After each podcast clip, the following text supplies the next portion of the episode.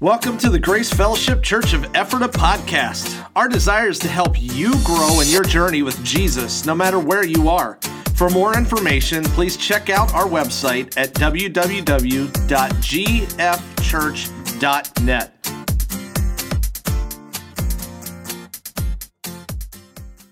This today is a passage that's very unusual, and I'll explain why in a minute because this isn't one that a lot of pastors spend time on. And I'm a glutton for punishment. So I'm going to spend time on it today. Now, the year was 1969, and uh, there was a problem brewing in New York City. And there was a group that was at the heart of this problem. See, a lot of crime had started to set in in New York. Uh, on top of this, businesses, because of the crime problem, began to close their doors by 4 p.m. in New York City. Churches stopped holding services in the evening. Central Park, which I love Central Park, we took our kids there last year. Central Park was a place you did not want to be after dark. The group that was at the heart of this problem, or causing a lot of mischief and businesses to close, was a group known as the Black Panthers. Uh, at the time, J. Edgar Hoover, who was the head of the FBI, called together church leaders, African American leaders, to get them together to have a discussion about what can and what should we do about the Black Panthers. And so they got these men together in the FBI and they were having a discussion. One of the men that was there was a man named E.V. Hill, a pastor. Uh, E.V. Hill's, if you ever get a chance to hear some of his sermons, he's with the Lord now, but very fiery, very passionate preacher. Love hearing him preach. E.V. Hill, as a spiritual leader, was there, and, and uh, he heard J. Edgar Hoover saying businesses closing, people are moving out of New York City uh, because of how hard it has become, because of the problems that this group has caused. And E.V. Hill, just out of pure curiosity, said, Can I ask you a question? And J. Edgar said, Yes. He said, How many, how many people are in this group that are causing this problem? And J. Edgar Hoover looked down at the desk, looked at his paper, and he said, 81. E.V. Hill looked at him and said, 81 people are causing problems with 4 million people? 81 people are able to control a city of 4 million to get businesses to close and churches to not have services and people to move out of like a, a, a city that many people dream of living 81 E.V. Hill was blown away. And when I heard him talk about the story, he had a point with it. He said, Many people question the power of a small church. Many people question the power of the influence of a small group of believers who get together focused on doing what God has called them to do and think they can't do much. And he remembers this story that what the Black Panthers were able to do in New York back in 1969, don't ever question the size of a group of people committed all in for a cause and what change they may bring or what they can do. Now, you may say, what on earth does this have to do with Nehemiah? Well, I'm glad you asked. Because Nehemiah chapter 3, which, as I said, is an unusual passage, because uh, how many of you get just absolute, your favorite passages in the Bible are the genealogies in Matthew chapter 1? Anyone? Anyone? Yeah, those are top passages of scripture because it's like, and so and so begat so and so, and so and so begat so and so.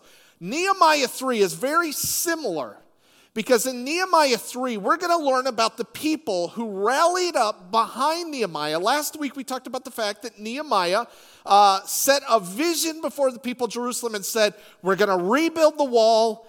And these people are like, Let's get ready to go to work.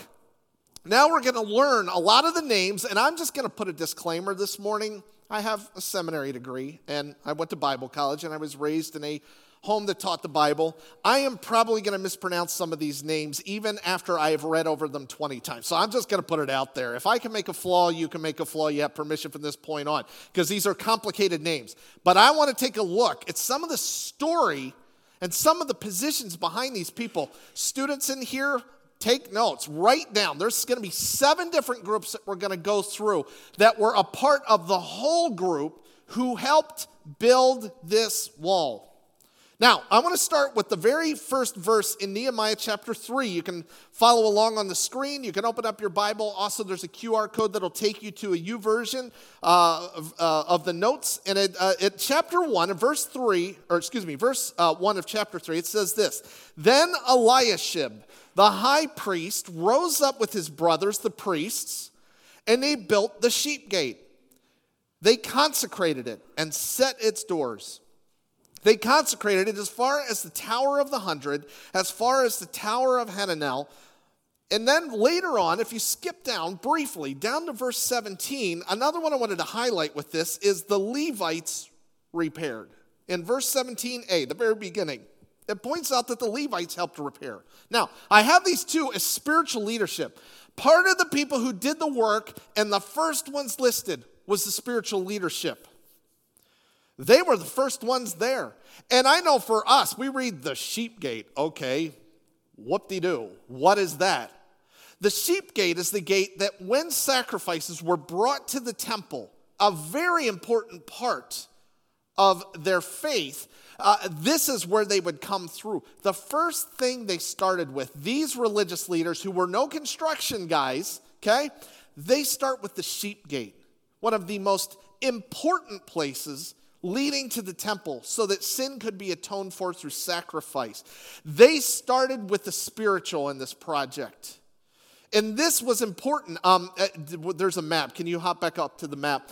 Just so you know, as this chapter goes on, I know this might be tiny for you, but this wall here, we're starting all the way up there with the sheep gate. As you go through this chapter, it goes all the way around, counterclockwise, all the way back around, and how it lists how things were constructed the spiritual uh, leaders took this job upon themselves and they consecrated it. They set it apart for usage for God. They uh, declare the importance of this, but they made the spiritual first. It goes on.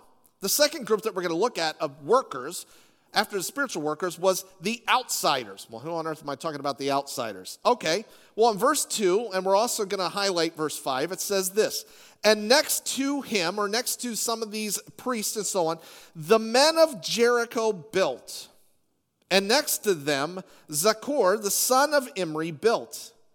And next to, and verse 5 says this, and next to them, the Tekoaites repaired. Tekoaites. Okay, so now we have uh, Jericho and Tekoa. Those two in particular are noted here. Jericho was not Jerusalem. Jericho is a couple miles away. Well, where's T- Tekoa? Tekoa is 12 miles south. And yet, these people hear the vision that Nehemiah has put out. They get wind of it and they say, We're in. We want to be a part of this. And they come to a town that is not their own. They could have said, well, hey, Tekoa needs its walls rebuilt. Uh, they could have said Jericho needs its walls rebuilt. There's a little joke in there with that uh, from the Old Testament earlier. Jericho. Okay, anyway, Jericho, they could have said they, they need their walls rebuilt. And yet, and yet, they came behind a vision and rallied behind something, these outsiders, to help with the work. Now, in previous uh, months, I had mentioned uh, when we were serving in Connecticut, um, one of the uh, ministry opportunities that we had as a church is we did it and took a part of something called Night to Shine, which is a uh, prom for people with special needs. And uh, we did it there, sort of a step of faith. We had several hundred show up at this. Uh, what was cool about this is we took the step of faith to do this as a church. And we didn't know how it was even going to turn out. And so we stepped into uh, setting everything up and getting this sort of prom set up and a great time for anyone with special needs could be there, didn't matter age, anything. And so they came, and we had, as I said, close to 100 that were there the first year. Now, we didn't do this so everyone in town would say, wow, you're good people. We did it to be faithful to people that often are overlooked, people that don't necessarily get to enjoy a prom. And so we did this, and what was cool was the response, though the people outside of our church had in town, ones who didn't even follow the Lord. Uh, one of the gentlemen there, the, the one who's guiding the girl in the wheelchair, uh, was a football player from one of the elite prep schools outside of Boston. Uh, he came with his buddy, whose dad was Joe Tessitore, who is one of the college football uh, announcers. He was Monday Night Football last year. He came. That was a part of it. We had Miss Connecticut there. She was really popular with the guys. Uh, we had all of these people who weren't necessarily a part of uh, our church, but they heard what we were doing. They're like, we want to be a part of that because, yeah, this is a good thing. It's amazing when a church does something well and we're just being faithful to what God calls us health. That sometimes inspires people to be a part of it. And what an opportunity for us to set an example for them, but also have an avenue to share Christ, as we did with the night to shine. These outsiders came from miles away to take part of the work of what uh, the vision that Nehemiah had put out there. But that wasn't it. The third group that we see working listed is in verse 7, and it's the ruling class. The ruling class got involved. So it says here in verse 2 next to him, or excuse me, uh, and next to them repaired Mel- uh, Melatiah the Gibeonite and Jadon the Meronothite, the men of Gibeon and of Mizpah, the seat of the governor of the province beyond the river. Again, outsider, beyond the river. This is the territory from beyond Jerusalem. A leader had a seat in Jerusalem, and he's sending people to work. Not only this, but it mentions, and this isn't the only place, you see several of the people that are helping build with this wall in other verses are political leaders. They're getting involved with it. Now, unfortunately, we know politicians here uh, in our day and age are really good at telling us what to do, not necessarily getting involved in it themselves because, you know, they got to be protected or maybe it's beneath them. I don't know. But in this case, the ruling class are working alongside of outsiders. The ruling class are working along with the spiritual leaders to fulfill this vision. They were a part of it. Uh, there's something I want you to take out of this. And, and, kids in here, I want you to learn this at a young age. Um, learn that if you want to be a leader, you need to be amongst your people. You need to be amongst them shoulder to shoulder. If you give them a project to do, it is not beneath you. Uh, one of the more uh, best examples I heard of this, John MacArthur, pastor out in California, some of you will know. Uh, John MacArthur uh, takes part with Master's Seminary out there. And uh, at one phase in uh, the school's history, they had to set up chairs for chapel services. And John MacArthur is known around the world, an amazing, you know, pastor, speaker, writer. And after chapel would be done, John MacArthur would be helping tear chairs down. It wasn't beneath him. That's a servant. He was mimicking what Jesus did when he washed the feet of his disciples. The ruling class, a good leader, if you want to be a good leader, you lead with your people. You don't just bark out commands. Anyone, anyone can bark out commands. Uh, believe me, we hear it in our home, okay? Anyone can bark out commands anyone this sounds this sounds uh, crazy but anyone can get a position and a title but that doesn't make you a leader. Anyone can get a position and a title. I've seen people get a position and a title and they were not a leader at all. They didn't have the ability to influence and to guide and they were not working amongst people. The ruling class in this case got involved. The fourth group uh, that we see in this chapter were the professionals the professionals who worked. Verse 8 said this Next to them, Uzziel, the son of Hariah, goldsmiths repaired. Next to him, Hananiah, one of the perfumers, repaired.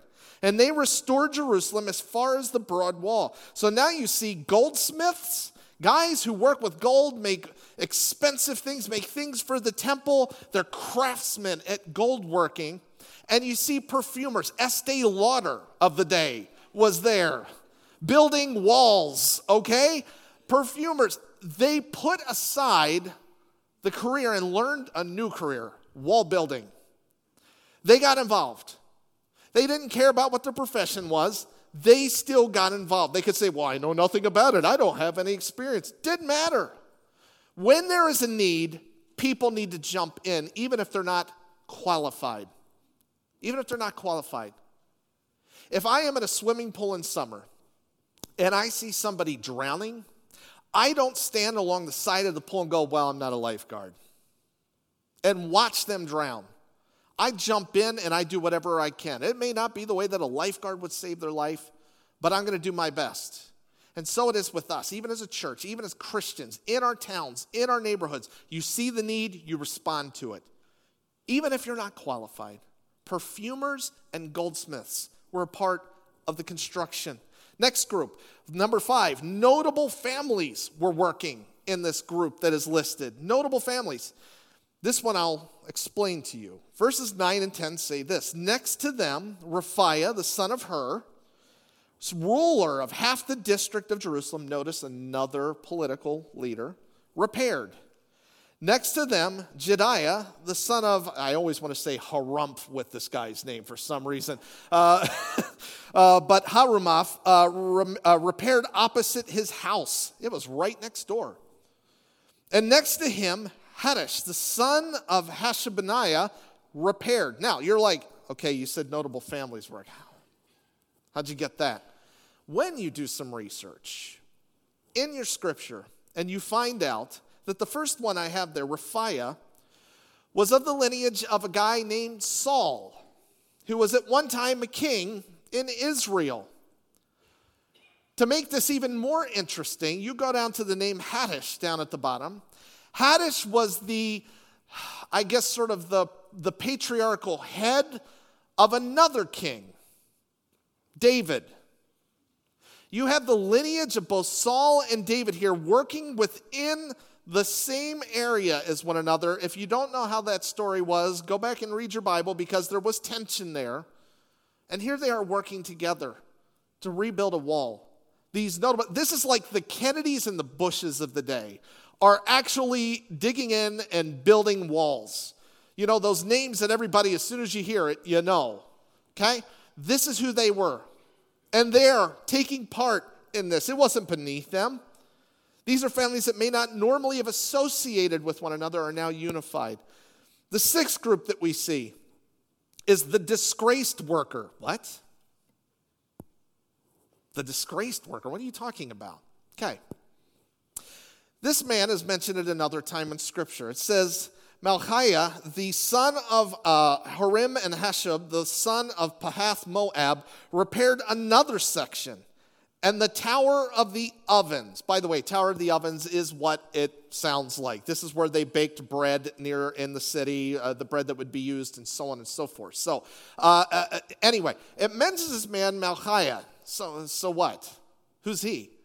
When you look in Ezra 1031, Ezra 1031, if you want to look at this uh, afterwards, Ezra 1031, this exact individual is mentioned but it's not in a good manner. You see, he married somebody who was not Jewish, along with a few others who married women that were not Jewish. And they are publicly disgraced. That's why I have guy in stocks there. No, that is not an accident. Publicly disgraced. Uh, they were ones who were brought before and said, You need to end these marriages because this is breaking God's command, God's law. This is embarrassing. This is disgraceful. Everyone would have seen him and known the story about, oh, yeah, you're one of them. And this man had been restored enough that he was able to be a part of building this place. The disgraced was given a place to serve alongside of his kinsmen and his city people. The last group here is another one that if you just read through it, you're like, you don't think much about it. And it's group number seven women worked. Women worked. Verse 12 says this Next to him, Shallum, the son of Hallohesh, uh, ruler of half the district, another political leader, repaired. He and his, thank you, daughters. He and his daughters. This was not typical work for women in this day and age. That was, you know, managing the house, taking care. This is a patriarchal society. The men are the ones who step up. And yet you have here daughters getting involved in building a wall. This was highly irregular. Some would say they shouldn't be there, it's not their place. And yet they were there. They were willing to work. Uh, whether it was the father needed the help whether it's they just wanted to be a part of it, They were doing it. And they didn't let what culturally wasn't normal stop them from doing it. Willing workers should be allowed to work. I'll tell you this in the years of ministry that I have had, and I'll say this even in, uh, especially in youth group, I never had a hard time getting helpers that were girls in my youth group. If I said, hey, we're going to go feed the homeless, I had like 10 signed up before the sentence was out of my mouth. I did have a hard time getting the guys. Sadly, I see that go into adulthood too. Willing workers should be allowed to work. We should be honoring those who serve. I am thankful for the women in our church that I see work. I'm thankful for the men. I'm, you know, I'm thankful for you. But I'm thankful for the women that oftentimes just do it because it needs to be done. And it's not even hard to get them to help. Thank you all who do that, wherever you help. These are the people who worked on the wall. Uh, all total, uh, 10 gates are mentioned that were fixed. Four towers, defensive units, were fixed. 38 different individuals were listed, and 42 groups of workers were listed. It's kind of small. It sounds big, but when you think about the size of the city surrounding them, this is a smaller group of people, maybe a few hundred who built all of these things 10 gates, four towers, 30, you know, this is huge work, and none of them qualified. What's uh, mind blowing about this is if you read through this chapter, if you are so brave enough today, you'll notice that some of these people that we mentioned are mentioned two times. You know what that means? They finished one section, they said, okay, now what? They didn't say, okay, I did my section of wall, I'm done back to their house and watched everybody else. Wow, they really had to fix that wall over there. They jumped in and took on two sections of wall that they would build. Some of them you'll see, it will mention, as we saw a second ago, served near their house, their literal house. Uh, they had a vested interest because where they were working was near their house. It's almost like an HOA, you know? They're interested in everybody's houses. Uh, if you're with an HOA, you know what I, I mean by that. You know, uh, you're always more concerned about the people across the street and how they take care of their lawn and all this, okay? Uh, these people were personally investing because this was near their house. Um, not just that, uh, some people, uh, this is an interesting one. In verse 5, and I didn't want to spend a lot of time on this, but verse 5, it mentioned the Tekoaites, which we looked at, some outsiders. It makes a little end, uh, the end of the sentence says this that some of the Tekoaites refused to kneel before the Lord. They refused to kneel before the Lord. There were some who said, Nah, I'm not going to do this. They wanted no part of it. And commentators will tell you there could have been any number of reasons why, and we can only really speculate. Was it that they were afraid that if they got a part of building these walls, that the outside armies might come and take them out? Maybe. Was it that they may have struggled with jealousy that Nehemiah was getting this job done and they were jealous of him? It's possible. We don't know for sure. When we get to the kingdom, if they're there, we'll ask them. But what is interesting is this profound vision that is going forward that all of these people are excited to be a part of. There were people who are like, I don't care. I'm not going to be a part of it. Eh, you know, I, have seen church uh, voting in the past, churches that I've served, where you do something that just seems like a no brainer that you're going to vote on. We're going to accept the Bible as God's word. Can we get a vote on that? And inevitably, there's like a handful of people that still vote no. I mean, it's like a spiritual gift of no. And I don't understand that, uh, but it's troubling. You see this even in Nehemiah, where there's people who don't want to be a work of God. I, they're seeing this amazing stuff. They want nothing to do with it. Nothing to do with it. You know, it was masterfully organized. One thing that you got to say about Nehemiah with this, when you read through this chapters, you see this guy had his ducks in a row. I, what a masterful job at delegation and organization to get all of these people working together. It didn't matter what their gifts and backgrounds were, uh, all of them were equal in working. All of them were unified in working. And that's what brings us to the point this morning. The point is this God's work is best done God's way and brings God glory. God's work is best done God's way. The way that we get principles out of Scripture leading with humility, being all in. It's best done that way, and it always brings God glory. I mentioned this last week. Nehemiah's vision was not so Nehemiah could get a fountain in the middle of Jerusalem that says the Nehemiah fountain. It wasn't to get a wall named after him, it was all about the glory of God and the testimony that this work would be for him. God's work done God's way always brings God glory. If a church is serving God full heartedly behind a vision and a mission and they are all in, it will bring God glory. That's the end game. It's not us, it's not how great a church we are, anything like that. It is always about the glory of God. And so God's work is best done God's way. And that means a couple things. What about us? Uh, the first one is this that no one sits on the sidelines. No one sits on the sidelines. There's nobody who's out. Uh, you're not qualified, or you've done your time, or you did your section, and now it's time for me to relax. We're a body here, a family, brothers and sisters in Christ, an organism, a living organism.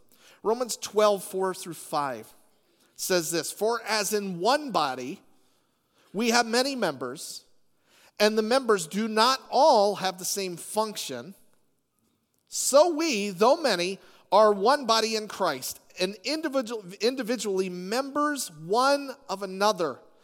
The church is an organism, the body of Christ, with different parts that do different functions. We're not all the same, thank goodness, okay?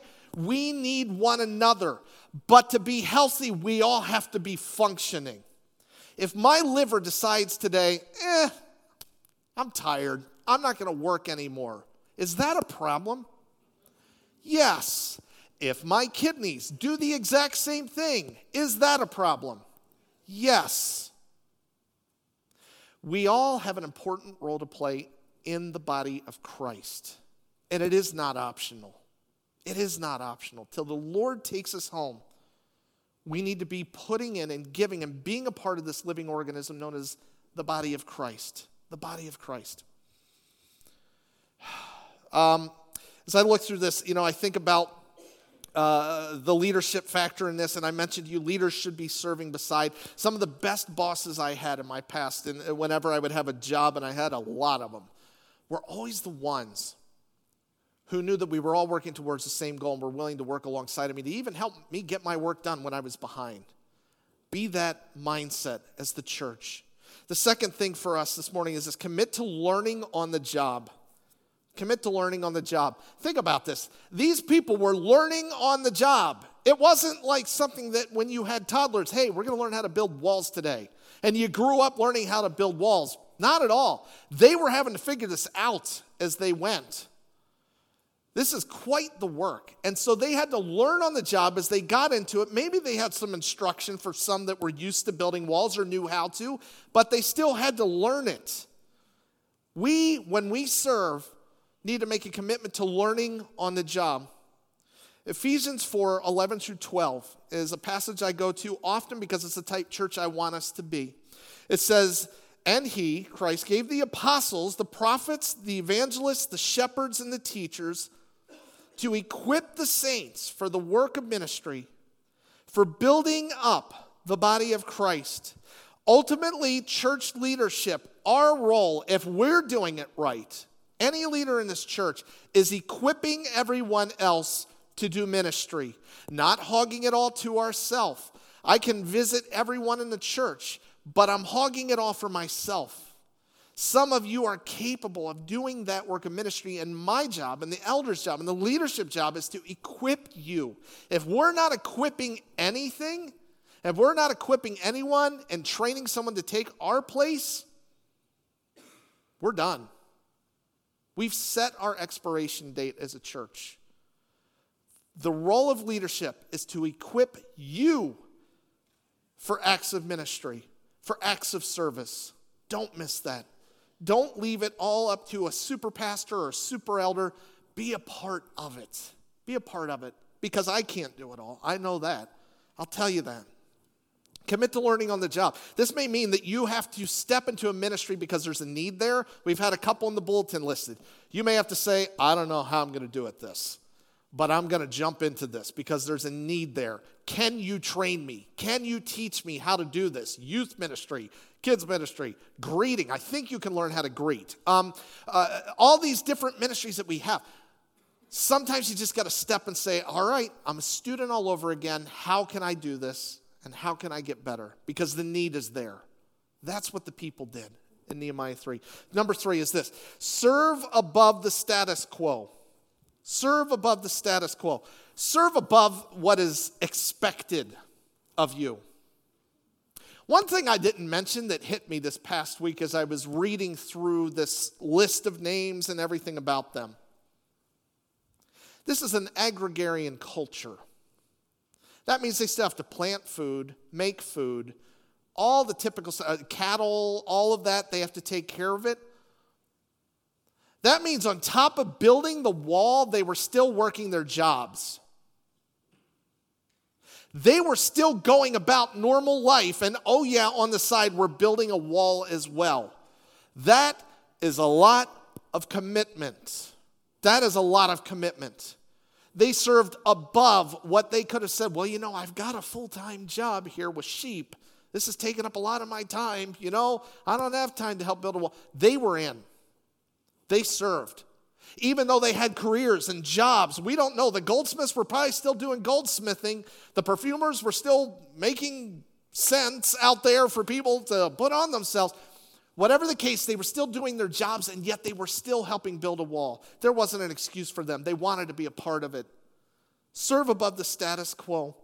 1 Corinthians 15 58 says, Therefore, my beloved brothers, be steadfast be immovable, always abounding in the work of the Lord, knowing that in the Lord your labor is not in vain. Always abounding in the work of the Lord. There's no real retirement when it comes, for me, as much as I get this awesome privilege to be a pastor, I reach retirement age or I'm just not effective anymore, then I get this opportunity to find another new ministry I get to pour my life into people. I get to invest in others. I get to find where God can use me because I don't want to say, my time's up, I'm done. I hit 67, I hit whatever, I'm done.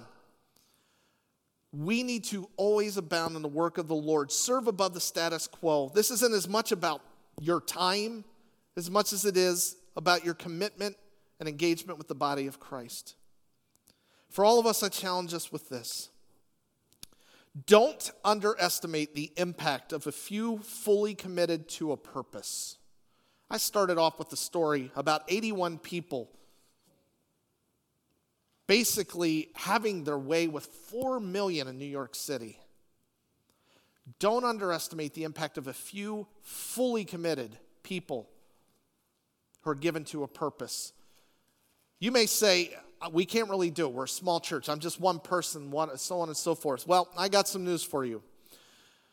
They have done research into how much, in order to change, we'll say American culture, in order to change American culture, how many people would we need all being you know committed to a purpose how many would we need and science has actually answered that what percentage of the American population would it require to literally change our culture for one purpose or another? Any guesses, and you can say them out loud? 1%, 2%? Huh? Half a percent? Wow, you guys are being so conservative today. Wow. I figured someone would go higher. They have people that have actually studied this, and their actual number is 3.5%.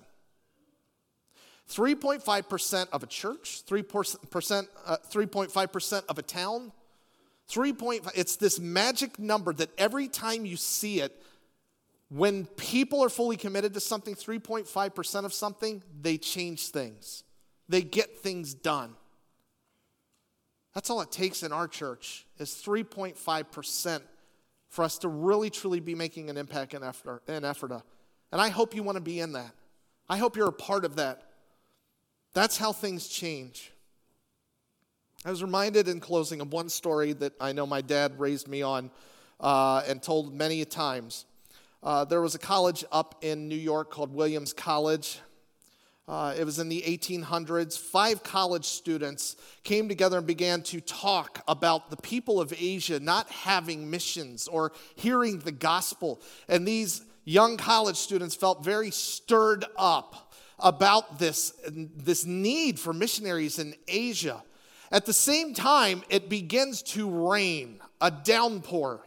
These five students go into a haystack. And in this haystack, they hide and they begin to pray that God would use them to be missionaries and to send missionaries to Asia. Five college students. That was it. In a haystack, praying.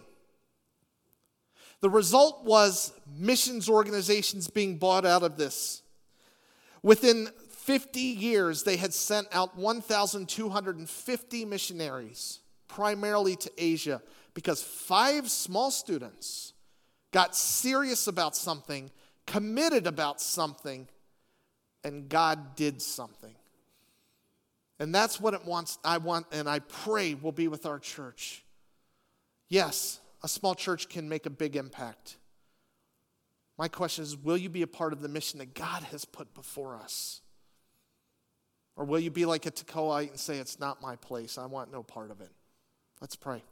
Father, as we think about these lists of people, they were just common people. Some of them were ruling class, yes, but some of them were just like us. Nothing fancy, not maybe the most trained or qualified or anything like that.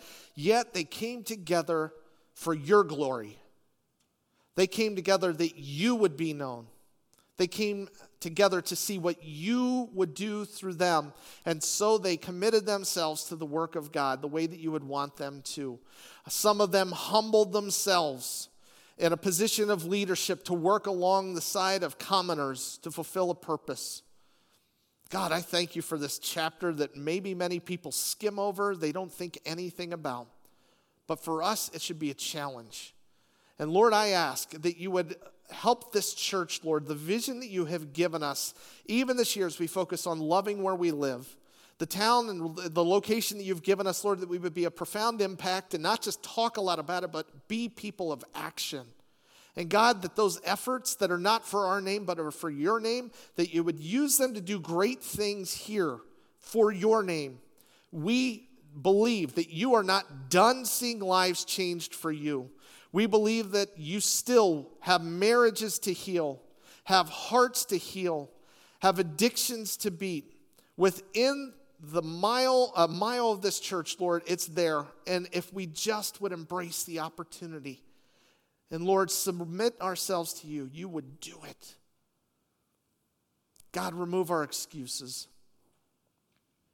Remove our excuses. And help us to be a church of impact for the, the name of Jesus. We ask all of this in your name. Amen. Well, that's it for this week. Thank you for joining us. If you would like prayer, you can send your prayer request into prayer at gfchurch.net and we will pray for you. If you like this message, don't forget to subscribe on the podcast app, Google, or Spotify. Give us a follow on Facebook and Instagram. We look forward to seeing you next week.